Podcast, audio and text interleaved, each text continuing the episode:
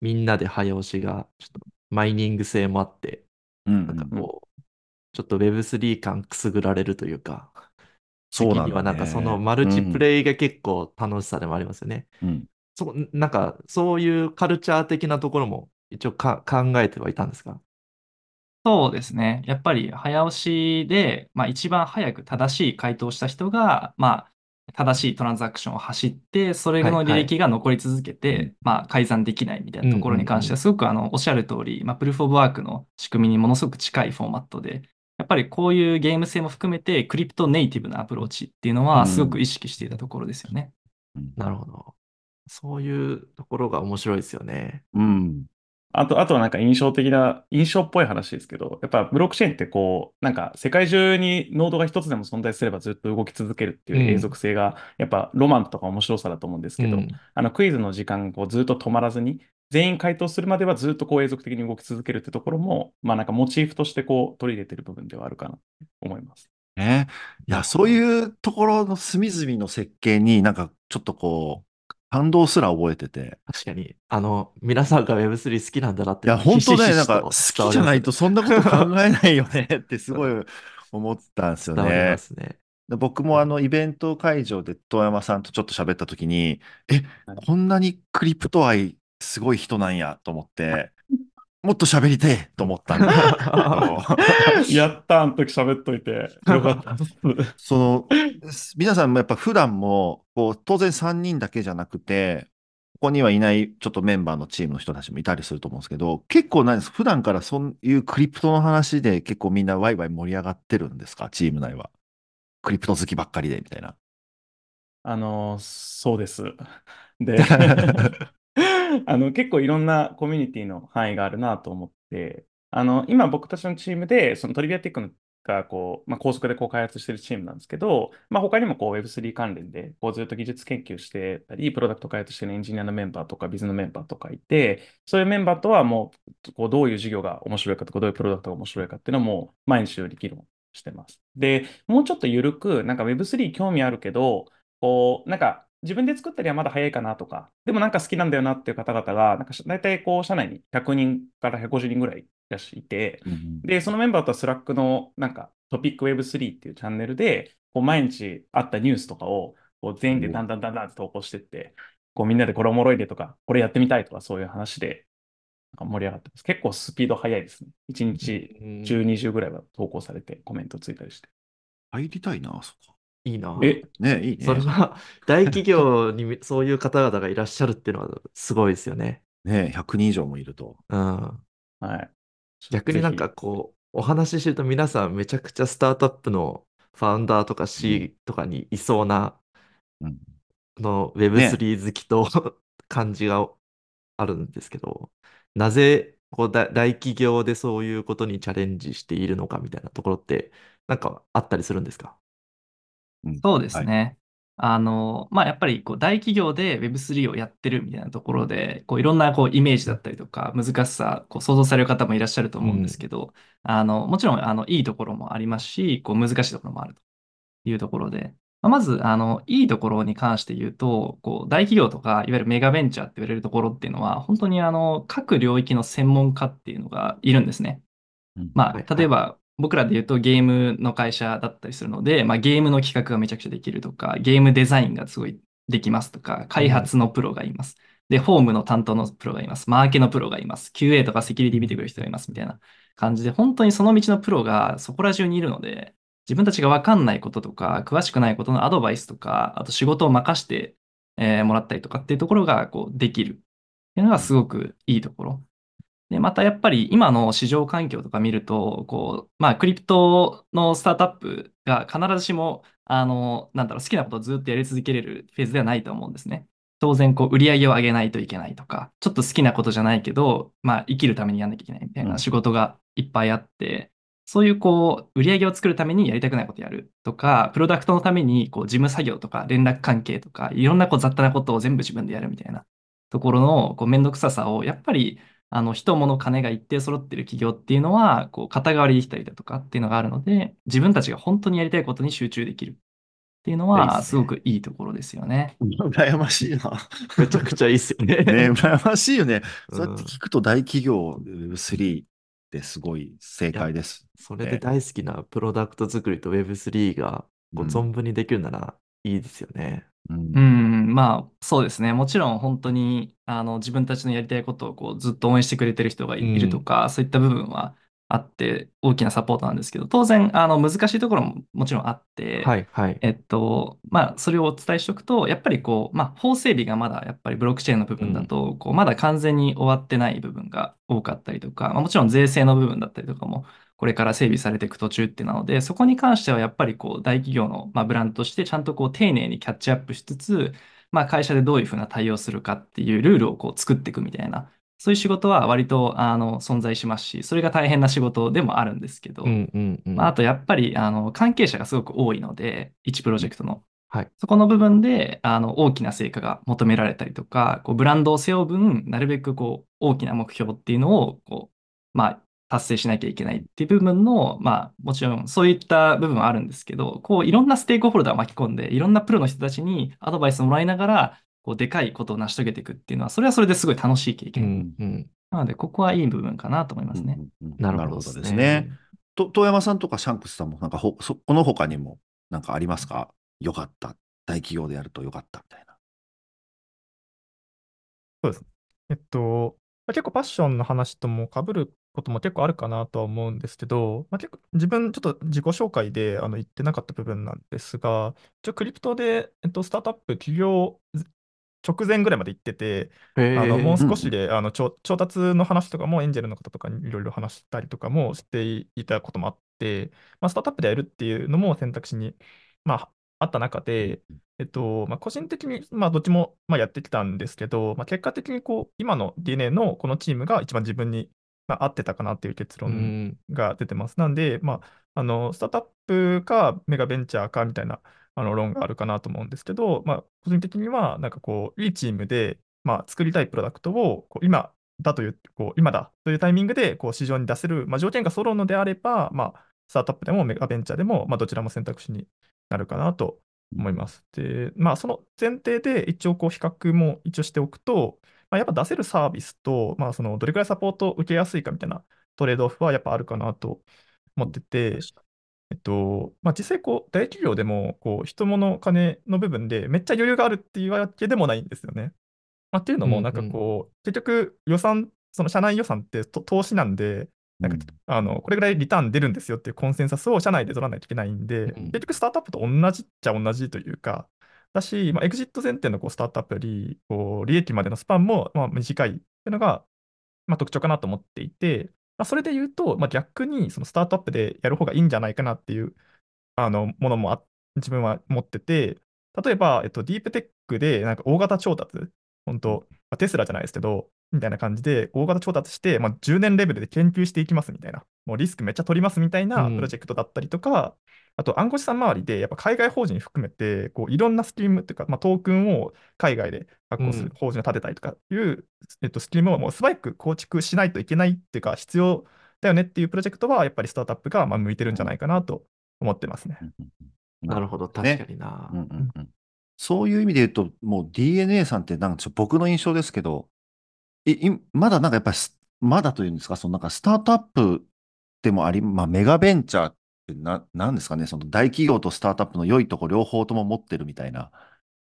そういうところがすごく、あの、印象としてあるんですけれども、なんか皆さんの話聞いてると、まさにそういうところだったりとか、っていうのがあったのかなっていう気がしましたね。そうですね。うん僕も採用やってた時によく話してたんですけど、やっぱ A 級ベンチャーっていう、まあ、標語を、まあ、ほぼ創業当初ぐらいから掲げて、会社が大きくなっても、そのマインドとかはベンチャーであるべきだし、まあ、仕組みもなるべくスピードを損なわないように、市場ファーストで作るべきだっていうのはあるのはすごく感じています。なんか、うんあの、まあ余談なんですけど、うちの会長の、まあ、南波という社員が、社員というか創業者がいて、超有名人ですね。はい。そうですね。はい。あの、僕、新卒2年目の時に、あの、急に昼の3時頃に平日 DM が来て、ハローみたいな。なんか、明日話せる？みたいな。来て、はい。怖っ予定、予定空いてねえなーみたいな。そんなトップから急に来るんですね。怖いな。なんだろうって思うよね、それ。そうですね。予定空いてねえなって思ったんですけど、まあ、話したかったんで、ちょっと、はいはい。開けました、話しましょうって言ったら、1時間入って、お、なんだ、何かなって思ったら、もう開口一番、ちょ、富山君、起業しない？みたいな。へえ。起業しようよみたいな。で、あの、それはあの、DNA がこう一部出資しているあのベンチャーキャピあのデライトベンチャーズっていうベンチャーキャピタルが、はいはいはい。あのちょうどその頃に立ち上がっていて、やっぱり DNA の社内からどんどんこう社外に起業するメンバーを、まあ、引き抜いて、こうどんどんその起業して、外に出ていったら、一時的には事業のに、あの、ちょっと悪影響は及ぼしたかもしれないけど、またその人が外で活躍して、あ、DNA 出身なんだって言って、DNA の文句を叩くっていう、こう、いい循環が、こう、システムで埋めるといいなっていう視野で、あの、なんだろう、ひそういった標語を掲げてたり、そういったアクションをしているっていうのを、えーすごいすごく僕は感じてすます。ごいな。いい会社だね、なんいいか。会社ですね。今から入るなら絶対 DNA なんじゃねえか っていう僕が大学3年生だったら多分、はい。あの、オンチェーンゲームやりたいですって言って話、本当だよね。ちょっと20めちゃ年若かったらな。やばい、ちょっと全然あの採用宣伝のポッドキャストじゃないよっていうことが ちょっと一応流れて喋っちゃったんですけど、はい。うんでも嬉しいです。はい。いやでもいるんじゃないですか、マジで。トリビアテック見て、オンチェーンゲームやりたくて、ちょっと受けに来ましたみたいな。なんか、実はちょっと嬉しい話があって、はい。あの、ちょっと話違うかもしれないですけど、あのトリビアテックを触っていただいたユーザーさんの中で、こう、デベロッパーでもある方がいらっしゃって、で、その方が、なんかその、どこだったかな、えっと、スタークネットのなんかオフ会みたいなところで、なんかトリビアテックの改善版作ってますみたいな。へあのコントラクターー公開されてるんで、まあ、うんうん。フロントエンドとか、あとそれを一部改変したりとかして、もう改良版作ってますみたいなことを、なんかは風の噂で聞いたんですけど、僕はそういう動きすっごい嬉しいというか、非常にこう、ブロックチェーン上でアプリケーションを作る人ならではの、まあ、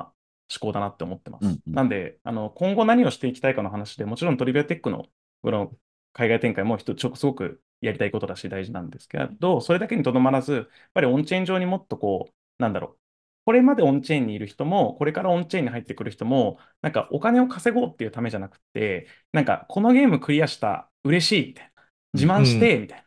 な、あの気持ちとか、あと一緒にゲーム遊んでる人と普通に仲良くなりてえとか、なんか愛されてえみたいな、はいなんかそういうなんか、あのお金以外の愛とか名誉とかの欲求をこう十分にこう実現できるような、なんかオンチェーンの遊び場、なんか僕はうんオンチェーンアーケードっていうふうに呼んでるんですけど、はいはい。オンチェーン上のゲームセンター空間みたいなのをこうもっと広げていきたいなと思っているので、うんうんなんかそういった、なんか作りたいとか、うちに来たいとかいう方がいたらすごい嬉しいです。マジで。いやー、いいですねうんで。すね。ゲームセンターか、確かにな。うん。なんかそういう、あの、これ、それ造語ですよね。そう、造語ですね。たなんか、他にも言ってる人2人ぐらい見たことあるんです。あーそうのだ ルールートのあのアドベンチャー、ルートアドベンチャーっていうルートエコシステムのゲームとかも、オンチェーンアーケードっていう言葉使ってましたね。あ、うんそうなんですはいね。、あと、あと、奇遇なんですけど、イーサデンバー、あの僕たち実はちょっとこれからイーサデンバーに行くんですけど、あーそうなんですかはいうんうんうんはい。あの、イーサデンバーになんかブロックチェーンアーケードっていうコーナーがあって、へなんかえ。わかんないですけど、そのブ ブロックチェーンのゲームのゲーセンなのかなみたいな。あるんだちょっとわかんないですけど、ああるらしくて、えなんかすごいシンクロを感じて嬉しかったです。確かにいいですね。いいなぁ。うんそれぜひちょっとツイッター X で、あの、ちょっはとレポートお願いします。あどんなものか絶対レ見てみたいポートします。はい。まあ、確かに動画、ちゃんと撮ります。うんうんはい。ゲーセンってコインとかでよく遊ぶじゃないですか。コインとかスロットとかで。で、うんもらってこう稼いだコインを、僕、この競馬の他のゲームにコイン突っ込んだりしてた、遊んでたんですけど、あるね、メダル。これまさにトートークンじゃないですか。なんて言ったらそのゲーム間をまたぐトークンというか、普通そのゲーム間コインって今までなかったですけど、ゲーセンってなんかそういうのできるのも確かにあるなっていうのは今聞いてて思いました。いや、なんかその、うん。あ、どうぞどうぞ。あ、はい。どうぞどうぞ。あ、いや、ささすがにどうぞ。ちょっと、さっきから遮りまくってるんで、すみません。全然全然、いや、もうゲストに喋っていただくのが大事ですから。まあ、じゃあちょっと、あはいどうぞ喋ってください。はい。いや、なんかその、そのゲーセンのコインの感覚って僕すごいす好きで、あれってコインをに、なんか法定通貨に戻したりは別にできないじゃないですか、普通のゲーセン。はいはい、できないですで、ね。僕は逆にその感覚の方が純粋にゲーム楽しめるんじゃないか説やっぱちょっと思ってて、うんうんうんやっぱ最初に、なんかその、もしそのゲーム内コインが、まあよく Web3 の文脈だと、それ自体がその、いろんなところにこう流動性をあの持てて、こう、生活ができるようなトークンに変えられるよみたいな、そこが売りだよっていうのがあったんですけど、やっぱりそれって今のこう、通貨の価値を安定させるのが、それを信じてる人の数に一定こう相関するところを見ても、ちょっとまだ早すぎるかなっていう気も正直してうん。いて、その中で、なんか、あの稼げるためじゃなくて、もっといいスコア出してから遊ぶとか、なんか友達と一緒に、こう、なんだろう、競馬のゲーム、メダルゲーム遊んで、なんか、ああだこうだ言うみたいな。なんうんかそういうのは、なんか僕はすごい、なんかゲームを育てる意味でも、なんか楽しさをもっとオンチェーン空間に増やす上でも大事だなと思ってるんで、僕もめっちゃそのメダルゲームの感覚で、実は話してましたっていううんなる。ほどですすね。うれ嬉しいです。だから。いやもうずっと中学時代とかそれしかやってなかったんで。まあやりがちだよね、みんなね。でも本当、はい遠山さん言う通りであれ、換金できないからこそのなんか楽しみ方とかもありますよね。やっぱあそこにこうリアルでみんなで集まったりとか、まあ知らない人たちもいて、その、なんていうの環境的にもなんかちょっとワイワイ楽しかったりとか、うん。結構やっぱ最近そういう体験薄れてきてるじゃないですか。あらゆる業界サービスだとかも含めて。うん。うん。なんですか、こう、リモートだったりとか、なんかうん。そういう、あの、リアルな体験の大事さみたいなところも、なんか通じるところがあるのかなと確かに。ためっし、ちゃあるな、あるっすね。やっぱなんかまあ。このトリビアテックチームってその技術力だけじゃなくて、その思想とか、あの、なんかやっぱりゲームの大手の会社さんだからなのか、すごい、なんて言うんでしょう、コミュニケーション全体の設計とかもうまいですよね。その言葉を作ったりとか、なんですか、その、オンチェーンアーケードとか、コンシューマークリプトとかも僕、もしかして造語なんじゃないかなと思ってたんですけど、はい。コンシューマークリプト作り方が上手。はいはい。ああ、いや、すごい。すごいですねあありがとうございます。そろそろなんか、あの、けな、ぼこされるタイミング、コーナーあってもいいんじゃないかなって今あ、もう、思ってるんですけど。はい。残り10分はそうですね。残り10分はもう 激詰めの、激詰めの時間にした方がいいんじゃないかなみたいな思ったりですけど、あの、そうですね、あの、コンシューマークリプトは、ちょっと僕たちだけじゃなくて、あの、こう、ベンチャーキャピタルの、なんか著名な方とか、いろんな方でこう作っていた、こう、ナラティブだとは思うんですが、でもやっぱりその言葉選びとか、なんか思想とか技術とか、なんか、やっぱ動画、動画のマーケティングとかもそうなんですけど、やっぱ一体になってこう、なんだろう、うん。作りたいものとか、あの、こういうのがいいんじゃないかっていう思想をこう提示していく文化がやっぱりクリプト特に強いなってやっぱ思ってて、うん。うんなんかユニスワップもなんかビタリックの助言で作ったらめっちゃ跳ねたみたいな、うんうんなんか話とかも、なんかそういうアイデアをなんか他の人にこうシェアする、なるべく伝わりやすいようにシェアするのは、やっぱりこの業界にいるからこそ、なんか注力したいことだなっていうふうにはチームではやっぱ思ってますね。いかにコンポーズしてもらってオープンにしていくかっていう世界ですからね。うんそうですね。うん僕は好きです、すごい。うん。そうなんですね。皆さん、んは最終的にはこう AW を作っていきたいみたいな感じなんですか？それともなんかまた別ゴールがあったりするんですか？個々人にあるのかな、あ、ありますか？あ、そうか。プロジェクト単位と個々個人がある感じか。はいなるほどね。そうですね。なんか、まあ、ままずチームとしてというか、今のトリビアティックチームとしては、さっきあのちょっと触れたようなこうオンチェーンアーケードを、まあ、本気で構築していくことをやりたいなと思ってますし、まあ、そのためにはこう僕たちだけ、ビルダーが僕たちだけだと、アーケードの筐体がいつまでも惑星の発達スピードに追いつかないんで、うんうんうん。やっぱりなんかそこに一緒にこう作ってくださるビルダーの方とかも必要ですし、あとアーケードってやっぱりなんか、あ、このキャラクターのアイテムあるからクレーンゲーム遊ぼうとか、あ、この、うん。この IP であのあるからこのレースゲーム遊ぼうとか、なんかそのゲームが好きっていうよりかは作品とか世界観が好きで入ってくださる方もやっぱりいっぱいいると思っていて、うんうんうんなんかそういう意味で言うと IP とかブランドの方とかともやっぱりいっぱいコラボしていきながら、そのあ人が増えれば増えるほど楽しいぜっていううんうん、そのアーケードに、確かに。渡していくっていうのが、やっぱり僕はすごく今やりたいことだなっていうふうにうん。思います。まあ、最終的には超 AW なんですけど、多分もう 本当2、うんうんうん30年ぐらい。はいはい。さもうもうそれめっちゃ早いですね。そう。うん早い。はい。早い早いですけど、でも僕は結構あのゲームっていう枠にとらわれないその AW めっちゃ好きなんで、うん。うんあの、オンチェーンリアリティとかって言われる世界ですはいはい。めっちゃ目指してはいます。なるほどですね。うんはい逆に、あ、すみません。ファッションさんとかは、なんか何を、まあ、プロジェクト単位と個人的になんか何やりたいとかあったりするんですか？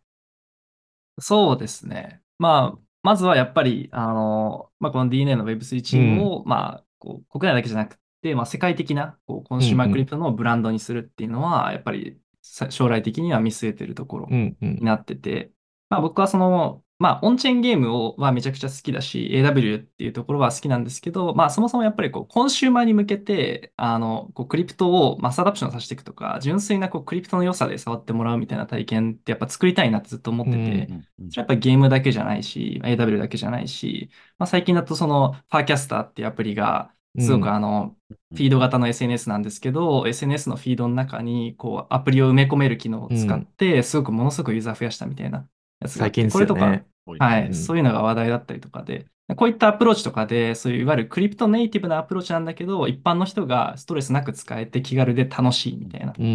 そううん。いった部分はやっぱり作っていきたいので、まあ、もうちょっと全体のコンシューマークリプト、ソーシャルとか回して、ゲームもそうだしうん、まあ、あの他にあの AI とかの絡みとかもうん。やっぱり重要かなとは思ってて、AI とかでなるべくこう、そんなリテラシーが高くない人でも、簡単にまあブリッジができる、簡単にまあトークをトランスファーできるみたいなところは、最近、あの、すごく進んでる分野なので、うん本当にそういった、あの、まあ、人類に対してクリプトをなるべくこう気軽に楽しく有効活用できる体験っていうのは作っていきたいですね。うんうん。なるほど。なるほどですね。もうまさにですね。まさにですね。まさに必要。あれサングラスだし、サングラスで出社する人の言葉とは思えないですね。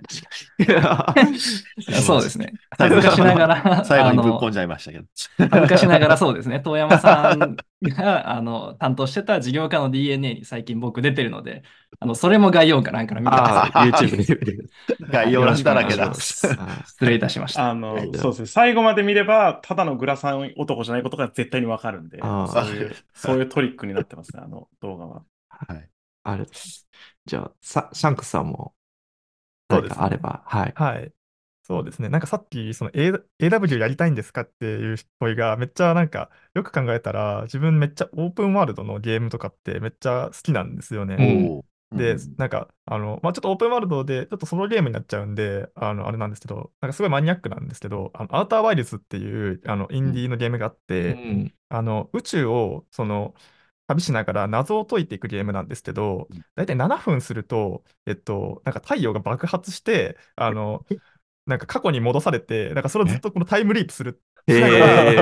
謎を、そう、謎を解明していくっていうゲームがあって、めっちゃ自分それが好きで、宇宙も結構す、宇宙モチーフとかも結構好きはで、うんやっぱ AW の人って、A- あのなんか宇宙めっちゃ好きなんですけど、はいうんなんかそういう意味でも、なんかこう、なんだろうな、AW にいる人というか、会話の人って結構自分にも似てるし、やっぱ作っていきたいと思いつつも、やっぱ難しいって部分があるんで、こうエントリーポイントというか、あのカジュアルにあの遊ぶ人のこう入り口になるようなゲームを作りつつ、まあ、最終的にはちょっとオープンワールドで、うんうんうんあのめっちゃ凝ったゲームもまあちょっと作ってみたいなみたいな、なるほどね。思いました。うんはい。なるほど、なるほど。やっぱり、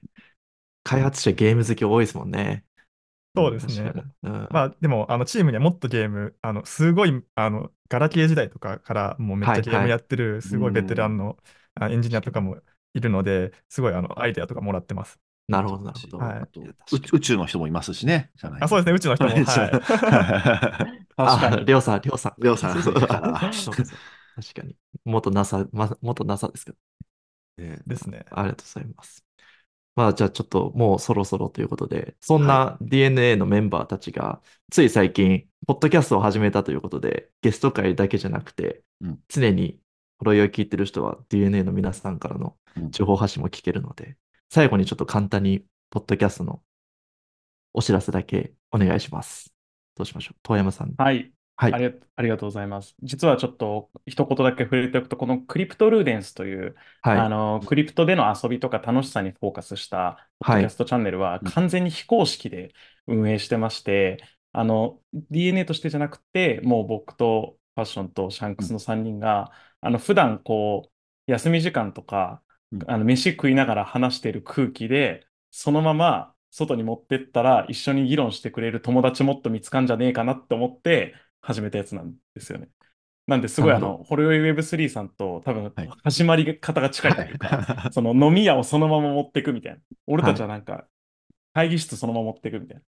なるほどやつをちょっと作ったんですけど、あの、クリプトルーデンスのルーデンスは、あの、ホモルーデンスっていう、あの、遊ぶ人っていうのが、なんかその遊びが文明とか文化のこう起点になったんじゃないかって唱えた学者さんが言ってたラテン語を引用したやつで、なんかすごいその遊びの要素がいろいろあるんですけど、こう自由に想像できるとか、空間的、時間的な限定性を持つとかいろいろあるんですけど、それが全部そうやっぱクリプトとめちゃくちゃ相性いいなっていうことにちょっと気づいて、ってことはやっぱクリプトの遊びをやっぱ解明していくことが、なんか次の文化とか文明をやっぱ切り開いていくヒントになるんじゃないかなっていうふうに自分としてすごく思ってたことが、あの、もうポッドキャストにそのまましたいと思って、こう作ったやつです。なんで、結構特徴としては、あの、ユーザー視点とか、こうビジネスサイド視点とかエンジニア視点とか、チームメンバー、まあいろいろな視点を持ってるんですけど、あの、結構具体的なアプリケーションとか、まあ、プロダクトを取り上げて、結構自分たちでしっかり触りながら、なんかこのプロダクトってこう技術的にこういうところおもろいよねとか、まあなんかユーザーとしてこう思ったんだけど、ここはなんかきっとこういう意図があるはずだとかう、ん。なんかもっとこうしたいとか、なんかそういうのをこうディスカッションしていく